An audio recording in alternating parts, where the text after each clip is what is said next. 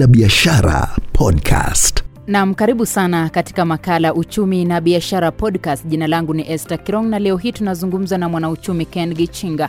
Karibu sana Ken. So let us talk about budget. Yes, indeed. Kwanza unaizungumziaje hiyo bajeti 3.6 trillion? Ha, kwa kweli ilikuwa uh, bajeti kubwa sana katika historia ya Kenya ya trilioni tatu nukta sita. Kuna shida kwa sababu tunaona kiwango kubwa ya bajeti hii itakuwa kutoka kwa deni, yani itakuwa serikali ikitafuta deni ama deni kutoka Wakenya hapa, yani tunayoita domestic debt. Sasa hapo ndio tunaona italeta shida kadhaa katika uchumi wa Kenya, kwa sababu nchi ikiwa na deni kubwa sana, tunaona private sector haipati nafasi ya kufanya biashara vyema na huenda tutapata shida kadhaa hapo mbele kidogo. So unadhani uh, hii bajeti itamfaidi Mkenya kwa njia yoyote ile? Ndio, kuna zile sehemu ambazo zitawafaidi Kenya. Ukiangalia miradi kama kazi mitaani, uh, mradi huo ulianzishwa ku, kuwepa uwezo wale vijana ambao wako mtaa kuweza kupata ajira kidogo kwa kufanya kazi katika uh, mitaa mbalimbali uh, huku Kenya, na tumeona serikali iliweza kuongeza, iliweza ku,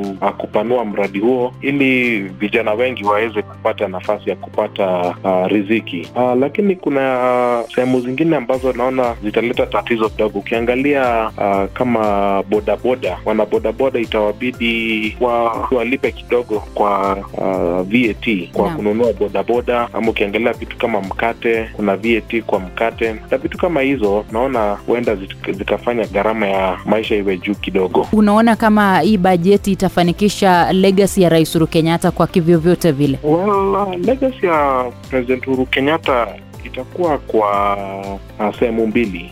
Um, sehemu ya kwanza ni hii ajenda ya Big Four, na kwa hii Big Four tunaangalia mambo ya uh, food security, chakula, mambo ya uh, uh, kujenga nyumba ambazo watu wanaweza um, kununua uh, mambo ya um, afya. Na tuliona bajeti hiyo iki, ikitenga bilioni kadhaa. Kama kwa mambo ya chakula tuliona food security ilipewa bilioni sitini. Shida kubwa ya big four agenda ni, ya kwamba mambo kama chakula ama afya ni mambo ambayo ugatuzi umezingatia na ni mambo ambayo uh, counties zinafaa kuhudumia. Kuna confusion kati ya nani anafaa kufanya big four kwa sababu ukiangalia afya ni jukumu la kaunti ukiangalia mambo ya ukulima ni jukumu la kaunti sasa unaona hapo kutakuwa na confusion kidogo. Naam. Ah, jambo lingine ni lile, lile la infrastructure project. Ukiangalia kama barabara ah, ambazo rais uhuru ame, amezipea kipaumbele. umeona pesa mingi zimeenda katika miradi hizi za barabara kama hii ya na, na reli kama sgr huenda miradi hizo zitaenda kunufaisha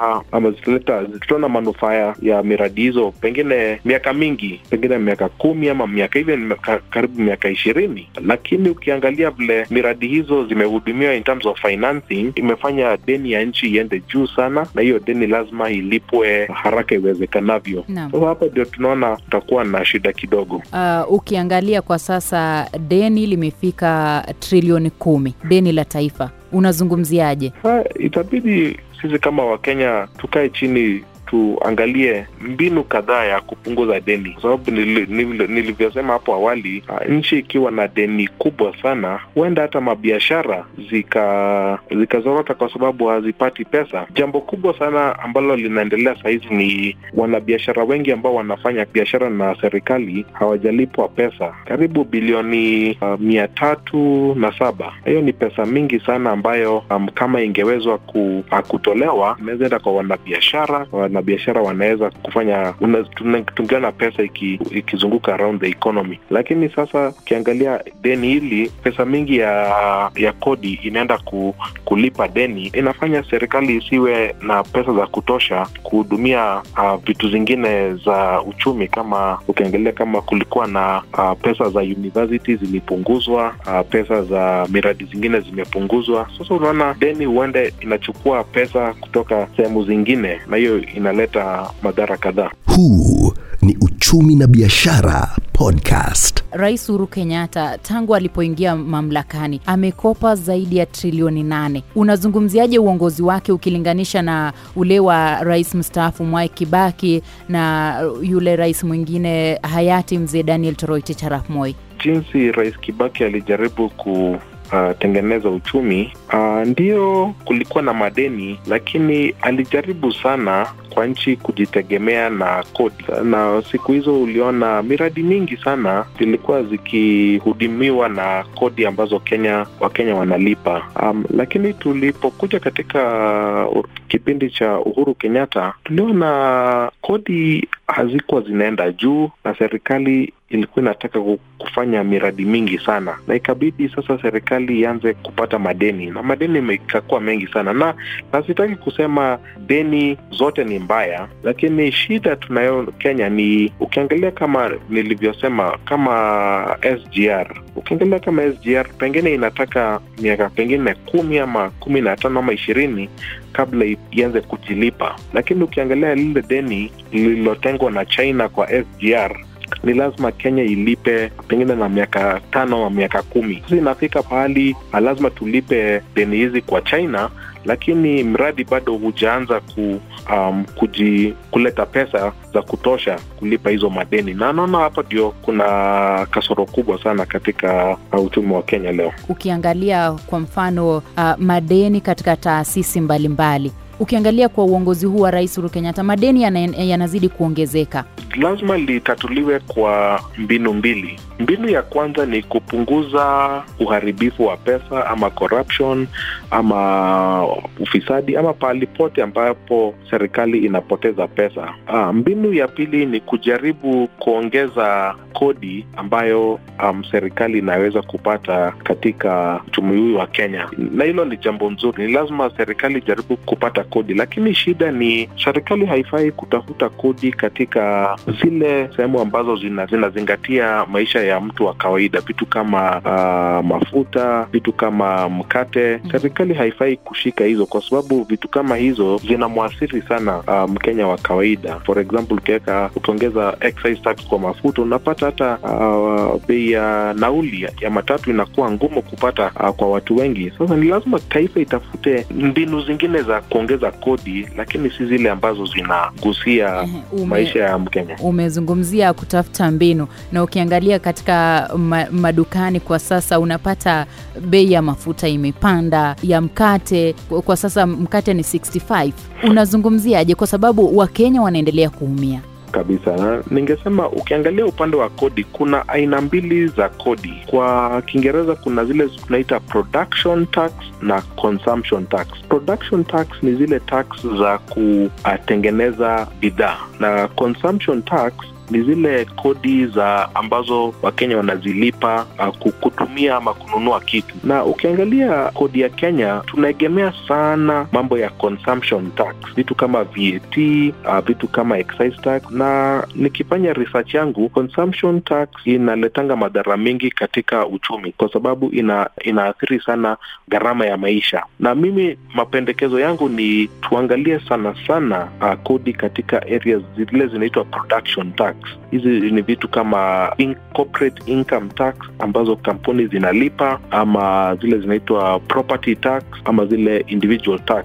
Ukiangalia mambo zile tax za production tax hizo hazigusii sana hazifanyi gharama ya maisha kupanda juu. Lakini tukiegemea mambo ya consumption tax hizi vat hapo ndo unaona watu uh, wanalia wanasema uh, maisha inakuwa ngumu sana. Sasa ningependa serikali sana sana iegemee katika upande wa kodi za uh, production tax tuzungumzie kuhusu ukopaji. Mm-hmm. uh, waziri ukuru yatani wa fedha alisema kwamba lazima serikali ikope au mkenya atozwe kodi zaidi. Lakini ukiangalia sasa serikali inakopa vilevile mkenya anatozwa kodi zaidi.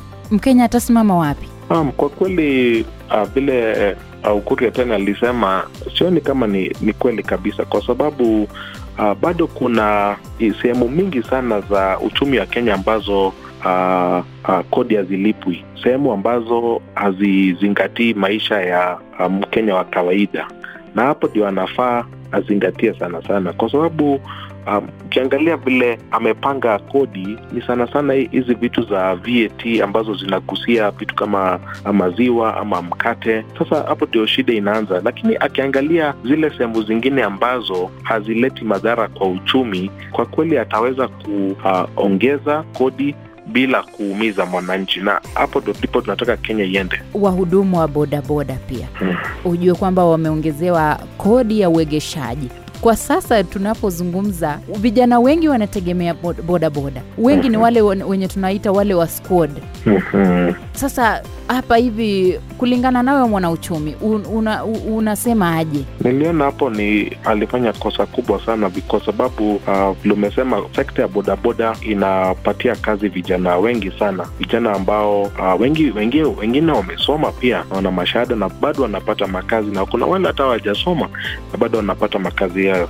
Mi ningesema ni lazima tukae chini tuangalie nasema tax policy ya Kenya, kwa sababu hiyo ndio jambo hatujaifanya tangu Kenya ipate madaraka. Hatujaikaa chini tuseme ni mbinu ipi ambapo Kenya inafaa kupata kodi uh, bila kumuumiza mwananchi, na hiyo jambo hatujakaa chini kama serikali ama wanauchumi tuseme hizi ndio mbinu, na bila tax policy utapata waziri wa uh, finance kila mwaka atakuwa nakuja natafuta online tax, bodaboda tax, kila kitu bila mipango. Kenya lazima iwe na policy, policy ya tax, na hiyo policy itatumiwa na waziri wote ambao watakuja kuweza kupata kodi bila kumuumiza mwananchi no. lakini tusipotengeneza policy hiyo itakuwa kila mwaka tutakuwa tunasikia kuna kodi mpya ambayo imeletwa. Wewe ni mwanauchumi na leo hii ungepewa fursa, pengine uwe mshauri wa kifedha wa Rais Uhuru Kenyatta, ungemwambia nini?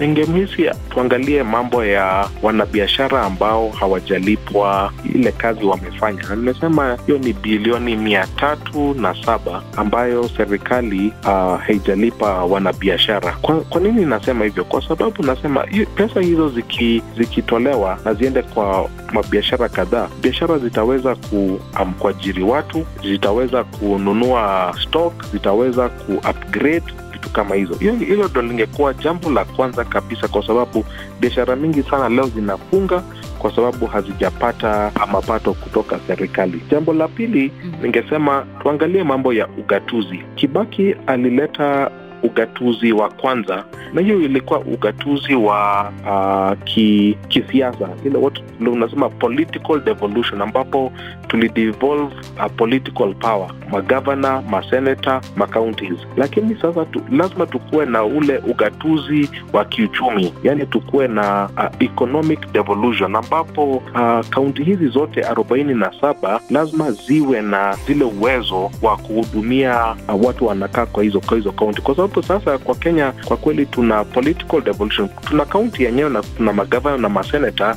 lakini pesa mingi sana bado iko nairobi. Hatujafanya ule ugatuzi wa kiuchumi tuweze ku kufanya pesa zote ziwe nairobi lakini tufanye hizi uh, kaunti zote ziwe na uwezo wa kufanya mambo zao.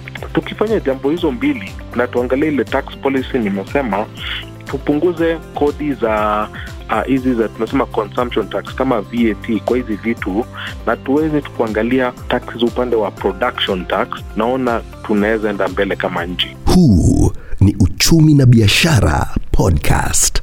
Kuna wakati mmoja Rais Uhuru Kenyatta alikiri kwamba shilingi bilioni mbili huibwa kila siku Kenya. Ungependa kumwambia nini? Kwa sababu ni kama hajaweka mikakati kabambe. Ah, Kwa kweli hiyo ni jambo la kusikitisha. Um, watu wengi sana walishangaa vile uh, alivyosema. Jambo la ufisadi ni lazima ni, ni lazima nchi iwe na ile um, uwezo kupatia ile EACC mbinu za kuweza kupambana na ufisadi, lakini mimi kama mshauri ningesema lazima tuwe na mbinu mpya ya kuweza kupambana na ufisadi, na ukijiuliza ni wapi pesa mingi sana za ufisadi uh, zinaenda, zinaenda wapi sana pesa mingi sana za ufisadi, na ukifanya utafiti utapata pesa mingi sana za ufisadi zinaenda katika sekta ya mashamba, sekta ya real estate. Tunapata pesa mingi, mtu ana, anapata pesa kwa ufisadi, anaenda ananunua shamba ama ananunua mall. Serikali ikifanya ile digitization ya mashamba, vile tunaona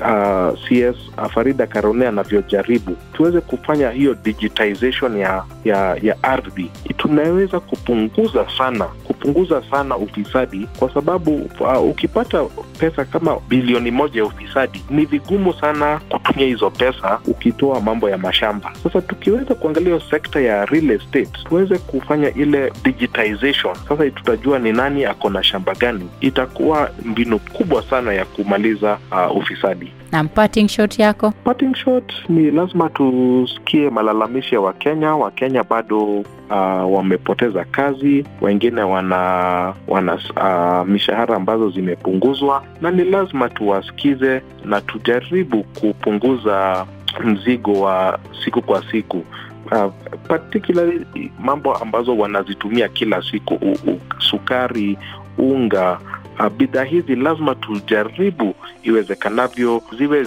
bei ambazo wanaweza kuweza kuziafford. Tukienda njia kama hiyo, naona kama tunaweza at least kufanya maisha iwe uh, rahisi kidogo. Nam, shukran sana Ken kwa kufanikisha makala haya. Kwa heri kwa sasa, lakini tupatane siku nyingine katika makala mengine ya uchumi na biashara podcast. Ni papa hapa tu ndipo tunazungumzia uchumi, biashara, yani we speak and act business wise. Pengine uko na biashara na ungependa tuangazie. Wewe ni mshauri wa kifedha, bila shaka umefika. Jina langu ni Esther Kirong, karibu tena. Huu ni uchumi na biashara podcast.